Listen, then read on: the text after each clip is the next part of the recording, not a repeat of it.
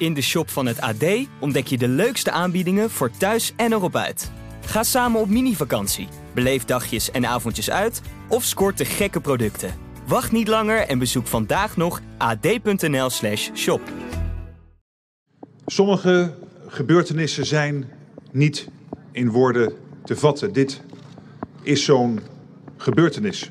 Het was een pikzwarte dag.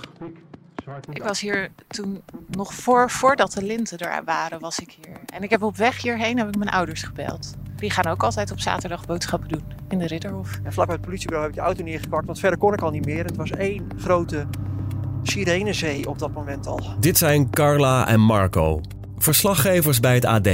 Samen gaan ze terug naar winkelcentrum De Ridderhof in Alphen aan de Rijn. En proberen ze tien jaar later te begrijpen wat er gebeurd is. Nou, je kijkt naar links toe en je ziet gewoon uh, twee mensen op de grond liggen, beweegloos. Dan daar zie je een jonge man uh, ja, op je afkomen met een mitrailleur. Wat was Tristan voor jongen? Hoe groeide hij op? En wat dreef hem tot zijn daad?